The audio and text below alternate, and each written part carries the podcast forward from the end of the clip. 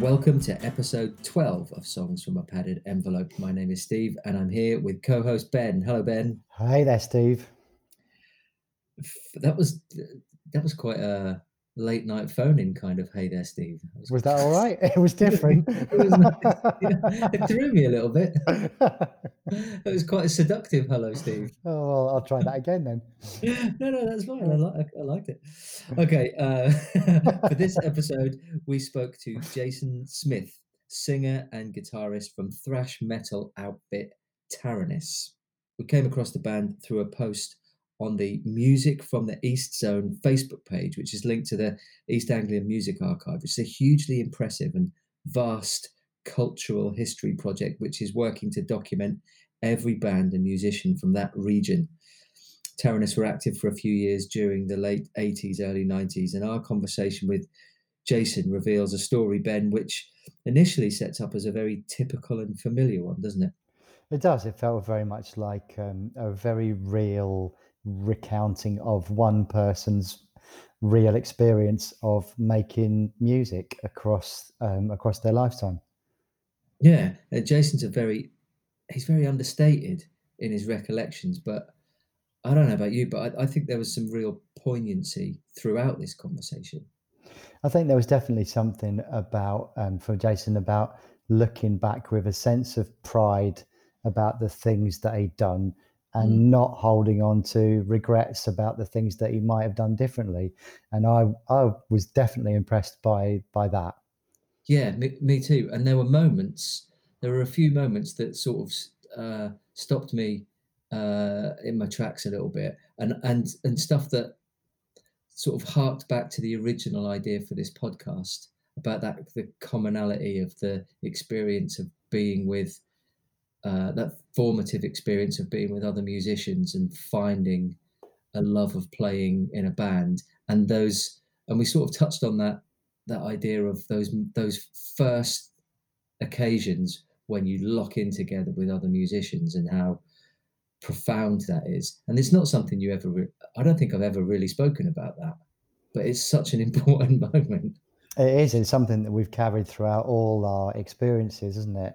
And it was very clear from Jason that was a key thing, starting out, and still is to this day, that the making of music and the being with the people that you do that with is a central reason to why you carry on making music. Yeah. It's got nothing to do with success or any of that stuff. It's about it's the human side of it, I suppose. Yeah, no, I think it shows in this conversation with Jason, and contrasting against some of the other interviews that we've done, that the range of people's experiences is so vast, isn't it? So on a professional level, you might have someone like a one-hit wonder to someone who's had a lifetime of career in making music, and then, you know, for want of a better word, on the semi-professional level, you might have someone that writes one song and then that's it, or someone goes on to write 1,000 songs and never stops doing it, despite having, you know, despite a lack of success. You know, yeah. It really is that vast, isn't it?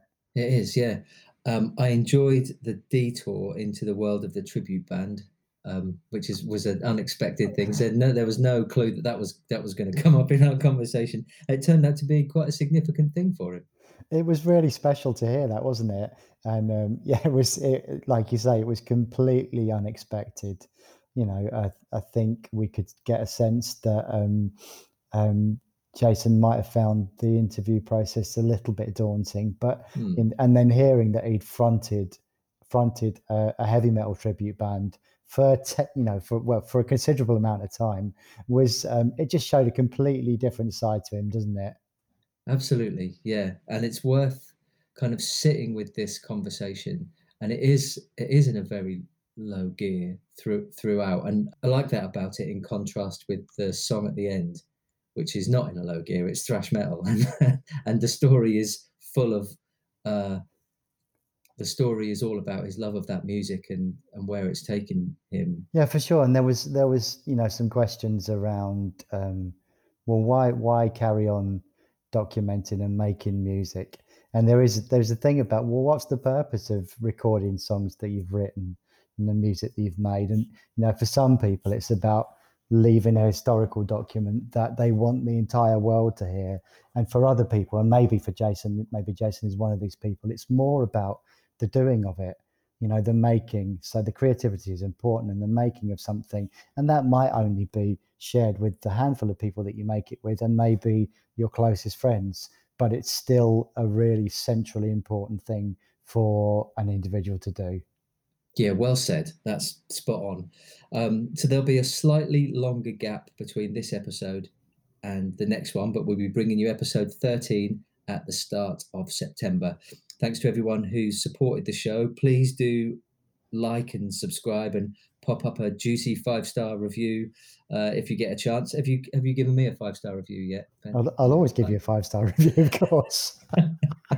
yours is in a jiffy bag in the post. Okay, over to our conversation with Jason Smith of Taranis in episode 12 of Songs from the Padded Envelope. I'm Jason, and I was from a band called Taranis, and I believe the song that I sent you was Reoccurring Existence. It was. Yeah. And that was actually off our second demo. Okay, why did you choose that in particular? That track in particular? Probably because it was a lot better than the first demo, and when you're going to put yourself out there, it's nice to have something that you're proud of. Yeah, absolutely. What was the sort of difference between the first demo and the second demo? I think it was just a lot of experience. The first demo we recorded after about 4 months of being together. And then the second demo, we'd been together for about 1.5 years. So, you know, we grew quite a lot within that time. And had you been doing a lot of gigging between the two demos? Yeah. There was a few lineup changes as well within that, in that 1.5 years. But yeah, we just kept getting as many gigs as we could, and that's always difficult when you're playing original stuff. Yeah. What was the makeup of the band then, and how did you come together to form Taranis? Well, I was playing with a couple of mates under a different name. One guy went off to uni. And at the time, you're always looking for better musicians to play with as well. You know, you want to sort of make the best band you can. So we came across Martin, who's the drummer, and he was more into like the thrash sort of side of heavy that we were doing. So he agreed to come on board. And we'd already got our lead guitarist. And then it was in close to the end of the year, we got the bass player, who was an old friend of mine when I went to college. But he was from Ipswich, so it was a bit of a trek for him, but he agreed to join.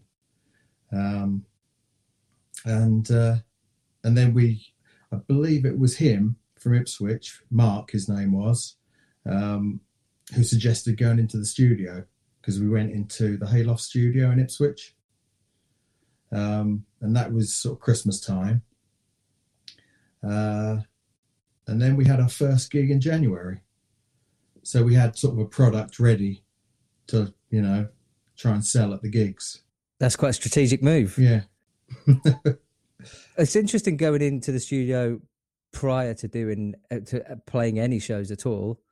Were you doing lots of rehearsal? Yeah, we were practicing 3 times a week. Oh, wow. Yeah. Well, in those days, it was quite cheap. We used to practice at Livermere Village Hall, which is just near Bury St Edmunds. And it's quite a good place, actually, because the village hall's built about half a mile outside the village. So we could just crank it up. Yeah, nobody would be annoyed about it.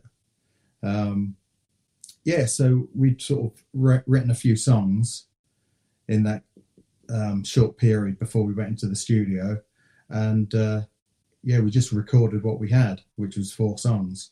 And how did you come into music? Had you been in bands before that? I think I saw Iron Maiden on Top of the Pops, and I thought, oh, you know, that's the sort of music for me. So I was about 14, 15, desperately wanted to be in a band from that age. You know, pestered my mum and dad for a guitar. I think I took about 6 guitar lessons at the local music shop. Learnt Bar Bar Black Sheep, I think.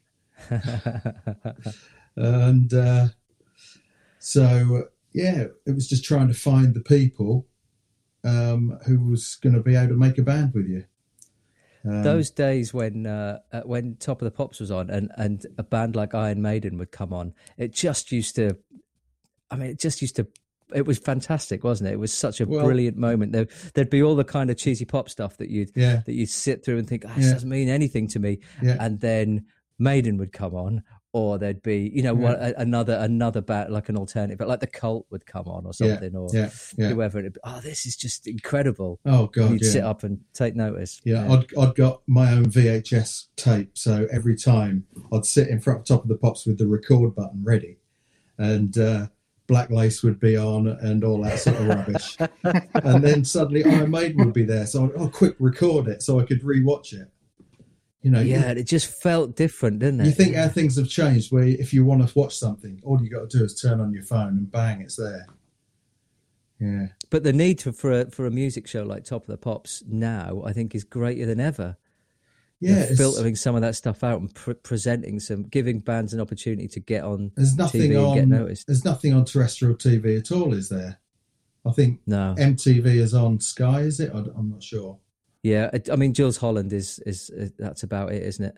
You had to have dedication back in the day as well, didn't you? Because sometimes you'd have to sit through weeks of shows before you got something that actually brought it to life. Yeah, and then like Happy Mondays would come on, or The Mission, or something. Or New Order was always a really good one, because they refused to mime, so they would always play live and cause massive headaches for everybody by having to do doing Blue Monday live with all of their kit, but it just always used to stand out. So you've had your 6 lessons at the local music shop, and where do you go from there? What gets you inspired? I assume I can remember having like a get together with the bass player, and I can't even remember. He must have had an advert up in the local music shop or something, bass player wants to join a band, so I remember having a little jam with a couple of different people, but it didn't obviously feel right because we never really kept in touch. And then, as I say, I was in this first band, which was called Valhalla, slightly cheesy, but and I got a guy who I went to school with. He was on the bass, and Pete, his name was. And we were with. Then I started to get friendly with some local biker guys, and that one of those people was a drummer. So then it's like, oh, can I come and watch you practice? So went along to see him practice, and that's when I met a guy called Stewie who was on drums, and it's like, oh yeah, we should do something together, and finally the three of us sort of got together with this Valhalla, and then we sort of did a few cover versions. I think we did Prowler by Iron Maiden, probably Seek and Destroy by Metallica, a couple of things like that. And then from then on, Pete went off to uni, and then started looking for other musicians, because I was the only guitarist, and I was singing, but it was only because nobody else wanted to. So I had to get myself a microphone, and it's like, I don't care. I'll give it a go. See, I love those sorts of stories where you have those formative jam sessions with the first time you get together with other like-minded musicians. And quite often you hear people talk about that stuff and say, we did such and such, and you move through that recollection really quickly. But actually, those moments are the moments where you're getting mainlined that feeling of playing with other people for the very first time. That's the moment where you ain't turning back from that. You know, that's the and I can still remember those moments absolutely crystal clear. That first time where you hear other people's noise joining in with your noise and it making sense, it goes right into your DNA, doesn't it?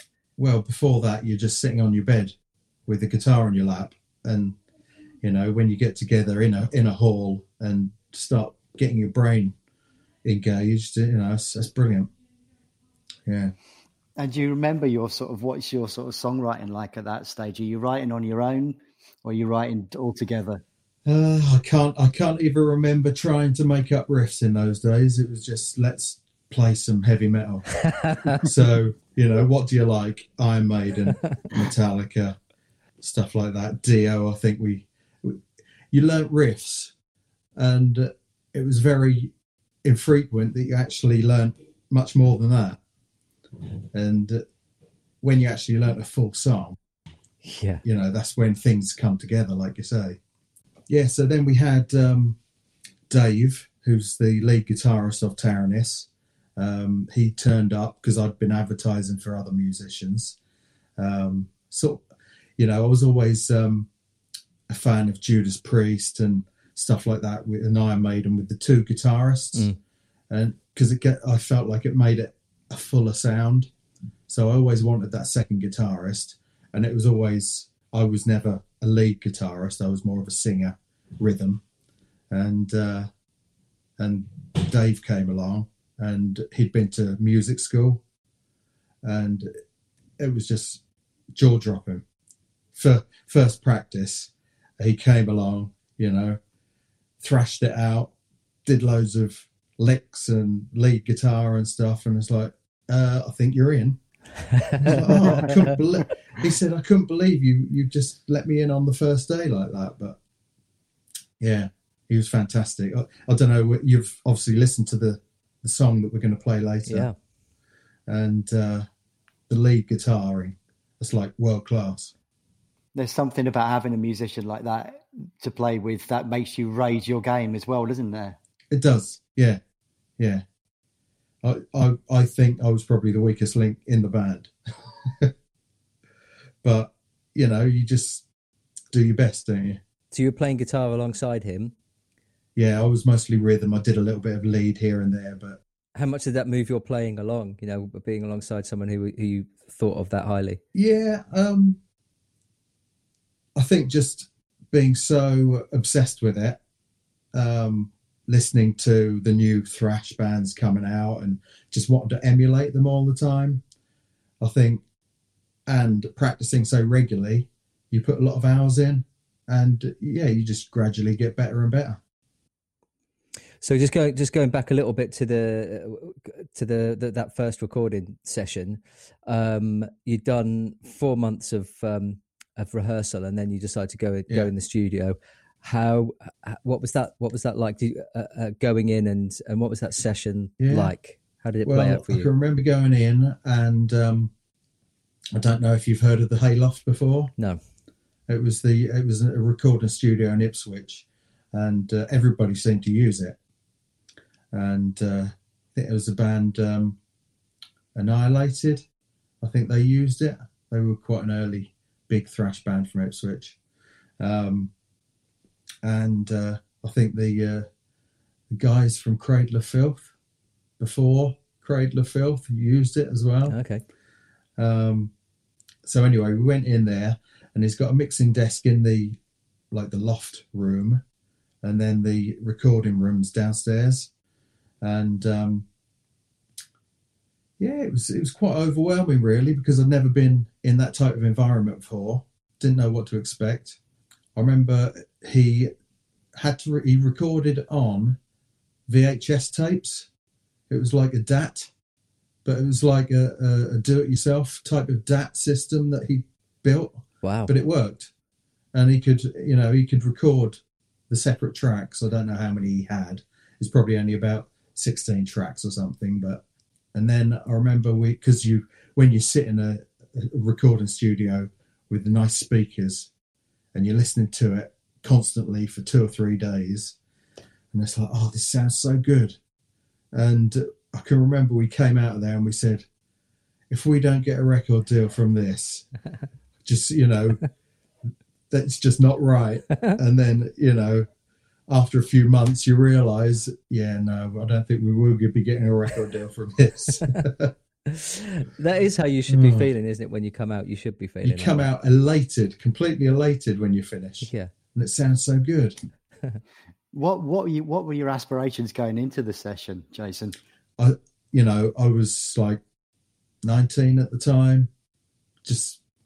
I didn't really have any. It was just to be there and to have the band and just making something.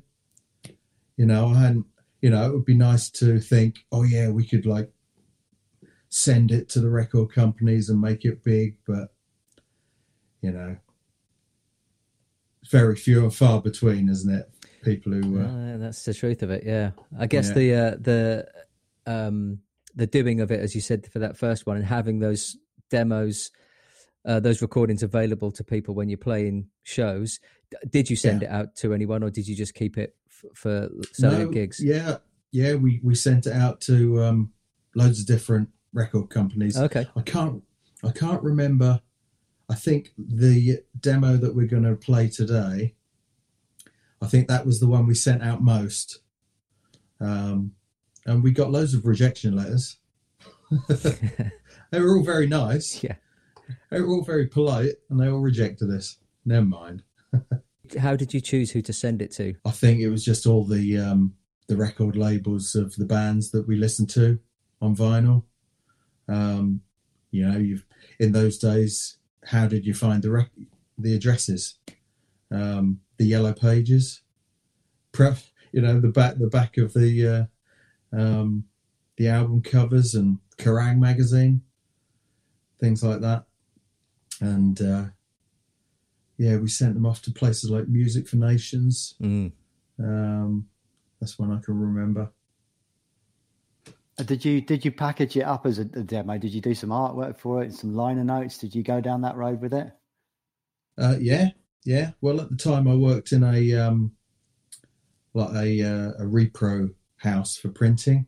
Handy. So I was doing like a bit of design work and stuff, and I'd been to art college. And our bass player Mark, we both went to the art college in Ipswich together. I did like a design, a character for the front, put it together. Well, not at work, but put it together with the techniques that I learned and got it printed. I think there was a little printer across the road, and they printed it properly.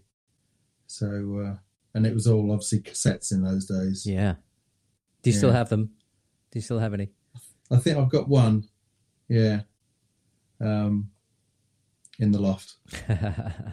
You send the demos out and you get a heap of rejection letters. What does that do for the band? What happens from that point? Well, it didn't really affect the band in those days, because really, a year in, we'd only just started. And I think eventually 2 or 3 years in, people started to, it's not really going anywhere, and wanted to do other things. And obviously that's when the band sort of pitters out a little bit, isn't it? Martin, the drummer, went off to a band called Theodicy. They were like a death metal band from Ipswich, because he was into the more heavy stuff. So, but while the band was going, we all seemed to be really keen and really into it.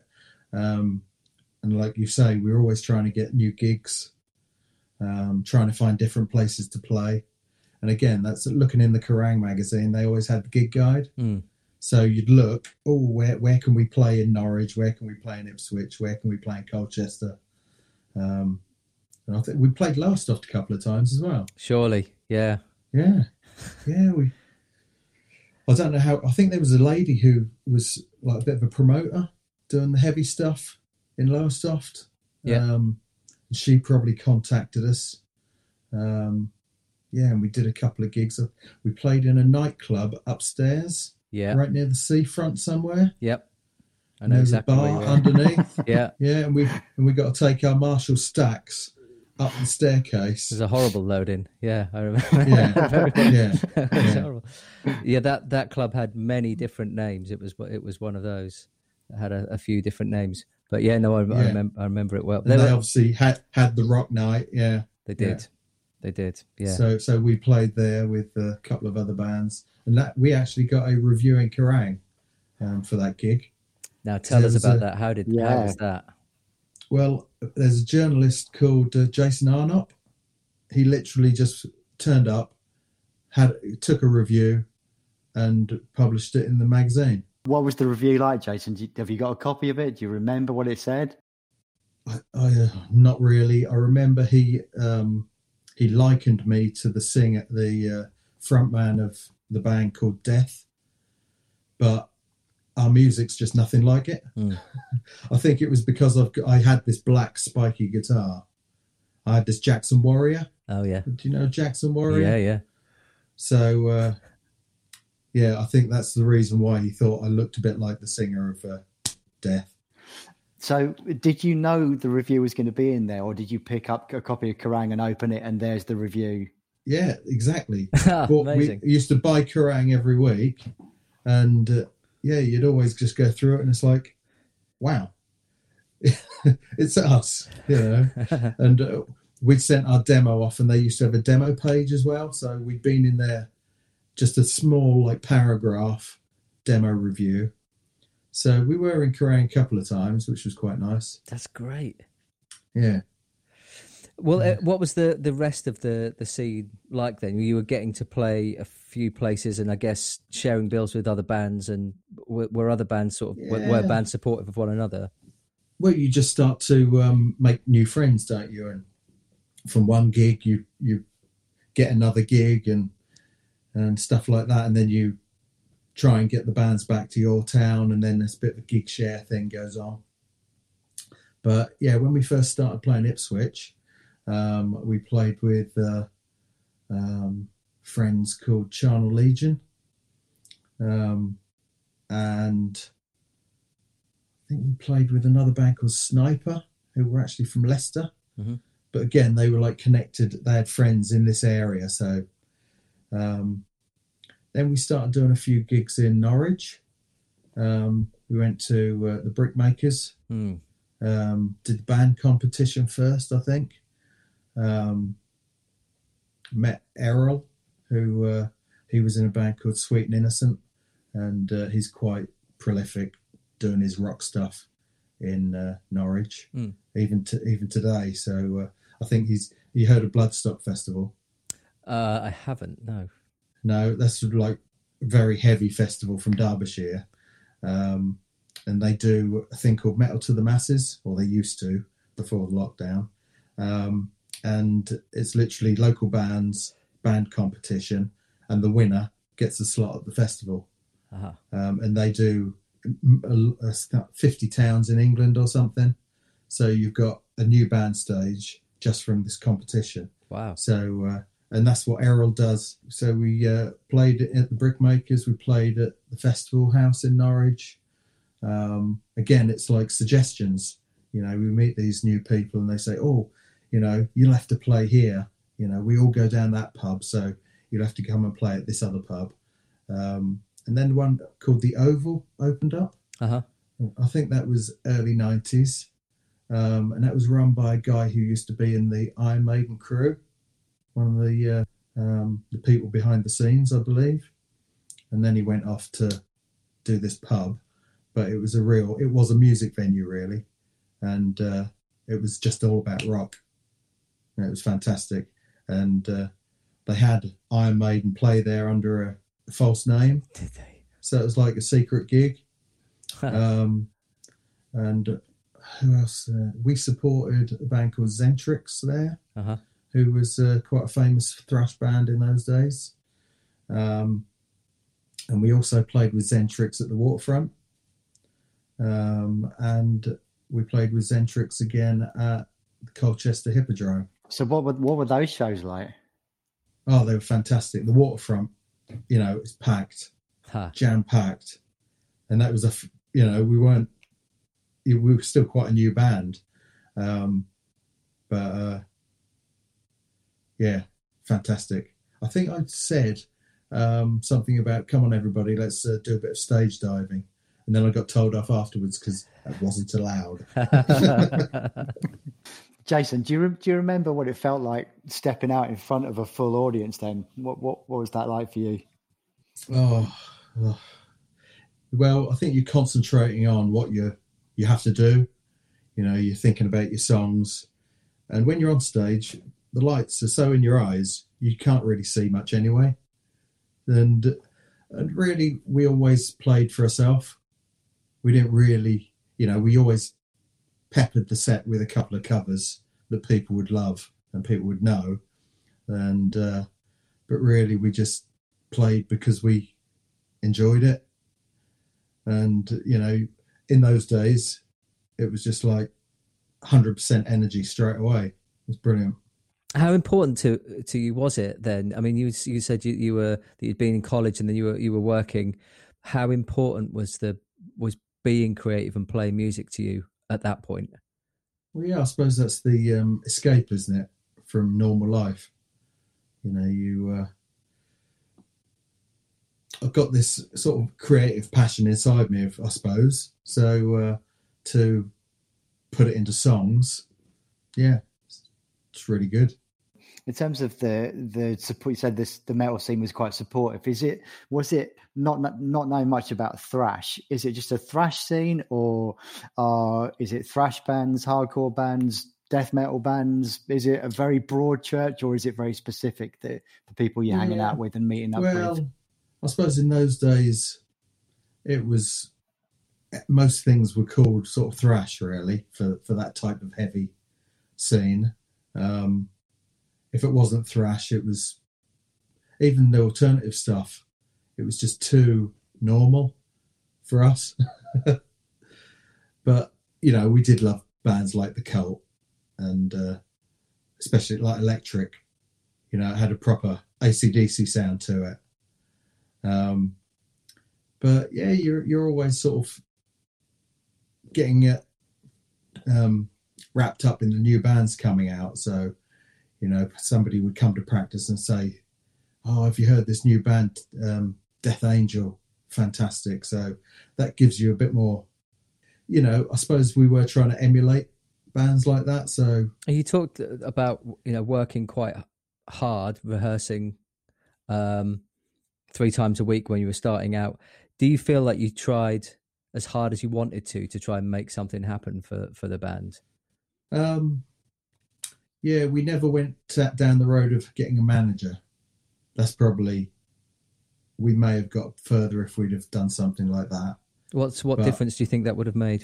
Well, I don't know. You hear about these bands and they've always got managers, haven't they? Mm. And I think, well, they take away the you know, the boring stuff, I suppose. Perhaps they've got a bit more boldness when it comes to talking to people in the industry. I don't know. How motivated were you as a band to kind of get to places, to get stuff done? And how were you the kind of sort of central focus? Was it reliant upon you to make stuff happen? I think I organised most of the gigs, bar one or two. Yeah, and in those days, I was living at my mum and dad's at first. Later on, got my own home, and then I used to use the telephone box down the road because we didn't have a phone. It was, you go down the telephone box with your notepad and try and organise some gigs. And a bag of 10p's. Yeah, put it in. Well, yeah, you know, it's just normal life, isn't it? That's normal life gets in the way sometimes. It seems unimaginable, doesn't it, that that's what we used to do? Yeah. Down to the phone box. Totally. Yeah. So, yeah, I think we were quite sort of dedicated to it, but not dedicated enough to push it to the next level. Do you regret that, or are you comfortable with how hard you worked? No, I think I was comfortable with it. Looking back, the music probably wasn't good enough for a professional band. That's an interesting thing to admit, isn't it? That to admit to yourself, you know, because you dedicate so much time to it. Yeah, but then, you know, it was my passion, and it still is. You know, I'm still in a band today, so still writing new material. When you take time to go back and listen to those old Taranis recordings, how do you reflect on them now? I think I'm pretty proud of them. Yeah, there was some really good bits in there. It may not be as cohesive as, you know, some bands. I don't really know how it connected with people. I have bumped into people in the last 10 years who have said, "Oh, I played that tape to death. Huh. It was fantastic." You know, and, "Oh, was it you in that band?" So it's actually quite nice still to sort of be remembered for it. Yeah, so you ended up on a compilation as well, right? Yes, got a message through on the email. Somebody had suggested us. I think somebody on Facebook had put out a message, can people please suggest like underground bands from the thrash genre who didn't quite make it, because somebody wanted to write a book. It was a guy called Ian Glasper. I think he'd written a punk sort of biography before and stuff like that. He's been in many bands as well. I think he's a bass player. He was in a band called Stamping Ground. But I think journalism's his sort of day job. Yeah, we've got a pretty much a chapter. But yeah, again, you know, 30 years later, somebody's wants to put you in a book. I'm like, wow. Are you still in touch with the other guys from the band? Yes. Two of them still live locally. One of the Dave, the guitarist, has moved down to Essex. But yeah, we still message every so often. And yeah, Martin, the drummer's a mechanic, so I always take my car to him. Oh, so you parted on good terms then? Yeah. Oh yeah. Well, how did the band come to an end? Well, yeah, I think Martin went off and played with this other band, but he didn't actually leave us. Then Wayne, who was our bass player, the last bass player who was with us, he was with us for about 2.5 years, so he was the longest bass player. He thought he might get a job in London, so he left the band for that. I think happened. I think he may have got wrapped up with another covers band in the town, and then yeah, Dave the guitarist, I think he moved to Ipswich, which then made it a little bit more difficult to practice, and yeah, it just sort of petered out in the end. How did that leave you feeling, Jason?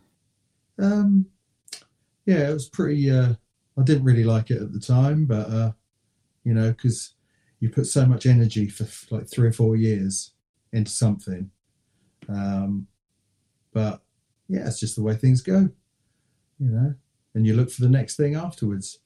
I think I joined a covers band for 5 minutes and then, yeah, nothing really happened for a year or so.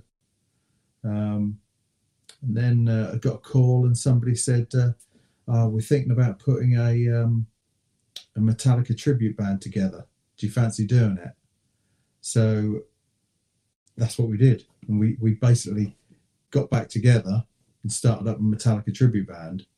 The only difference was Dave, the guitarist, didn't come back, so we found a new guitarist.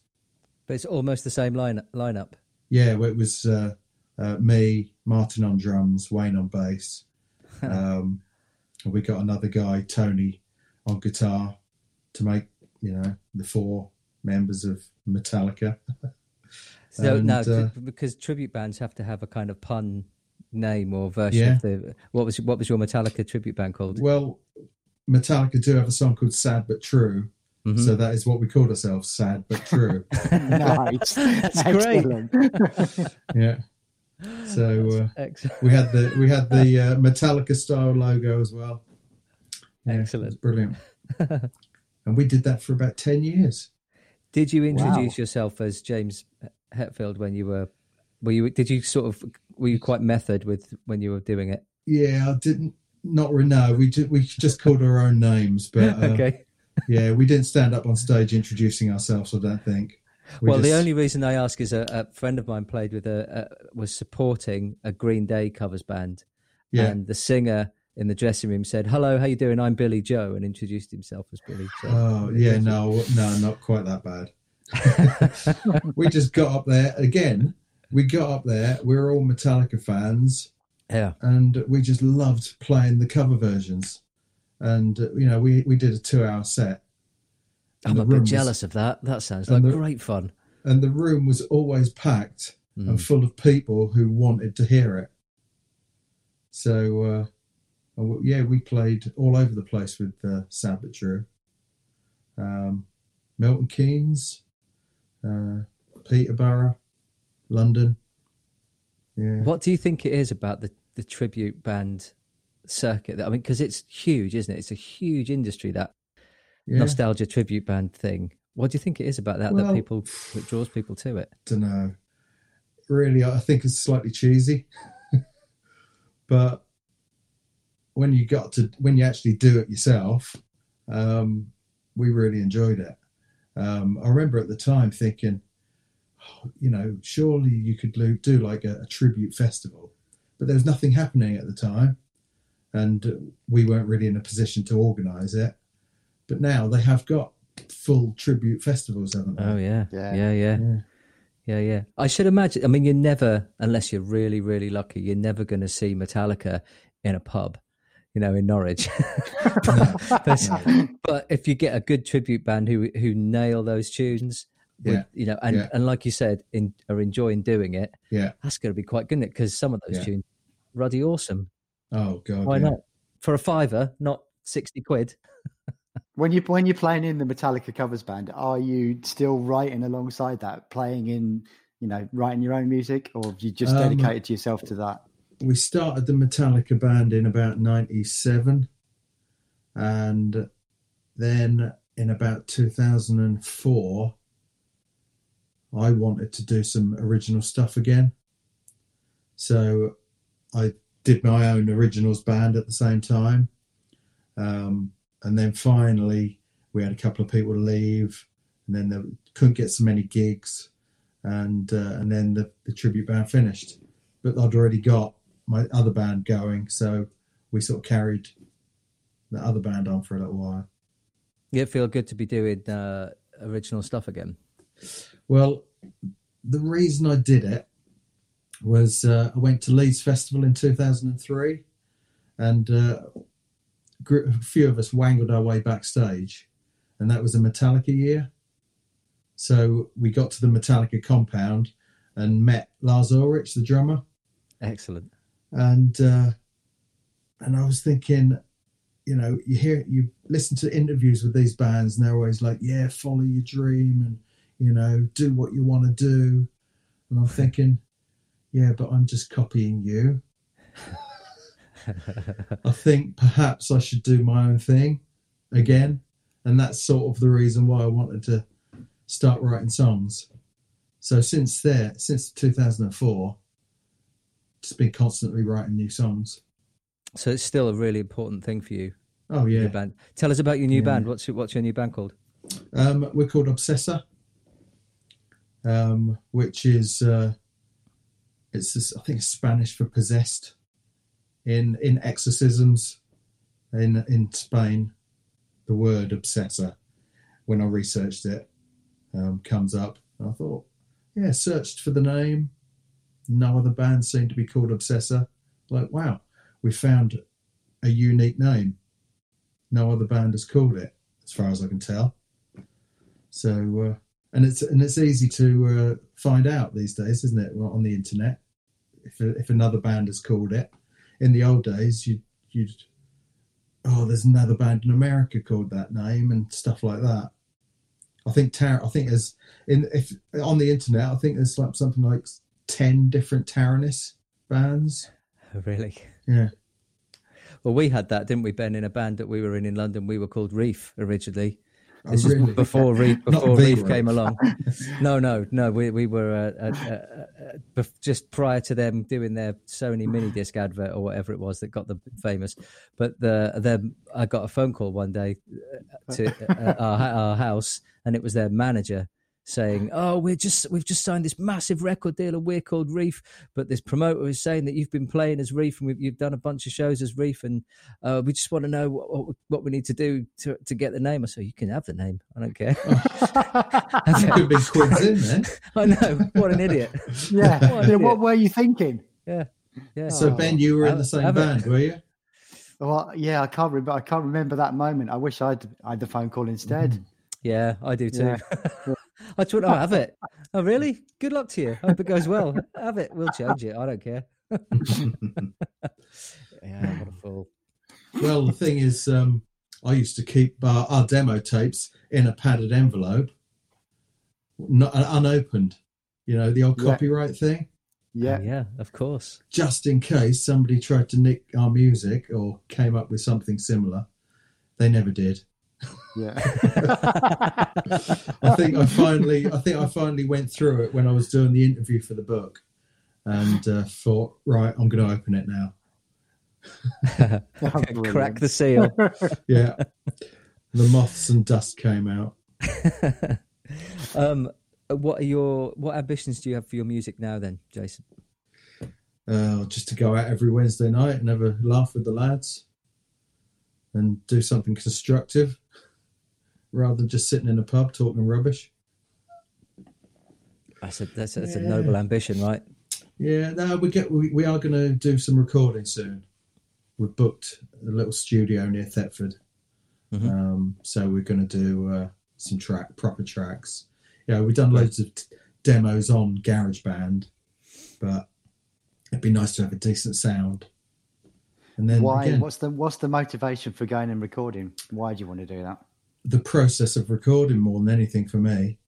I love when you come out with the product, and like I said earlier, you got that elated feeling of, wow, this is something that sounds really great. You know, it's like a bit of history as well, isn't it? Mm. Once it's there, it's set in stone, and you always look back on it like we are now. Thank you so much for doing this, Jason. It's been a real privilege to talk to you, and thank you for taking time to share your memories of Taranis. Could you just finish off by introducing the song that we're going to hear now, please? Yeah, so the next song is Taranis off the demo Eternal Life, and the track is Reoccurring Existence. Cheers, Jason. Thanks, Jason. Cheers.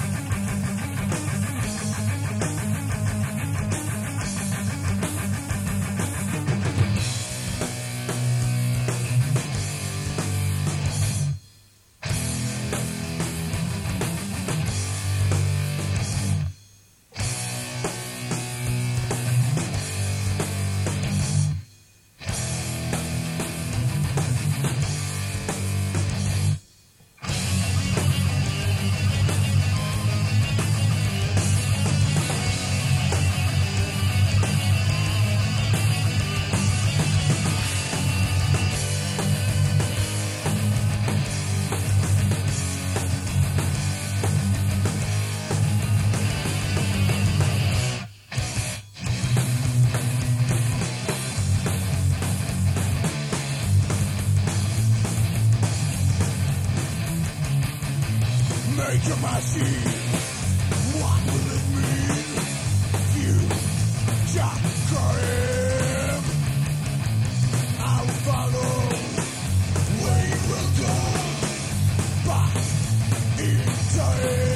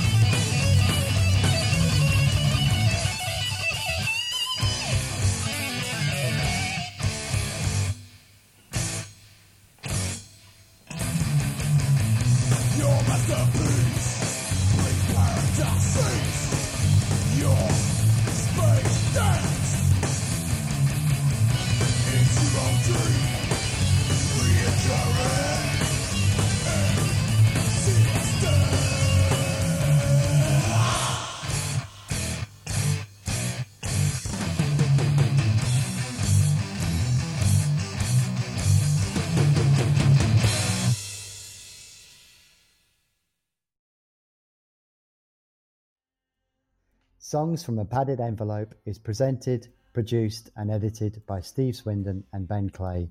Music is by state-sponsored Jukebox. Artwork is by Matt Canning.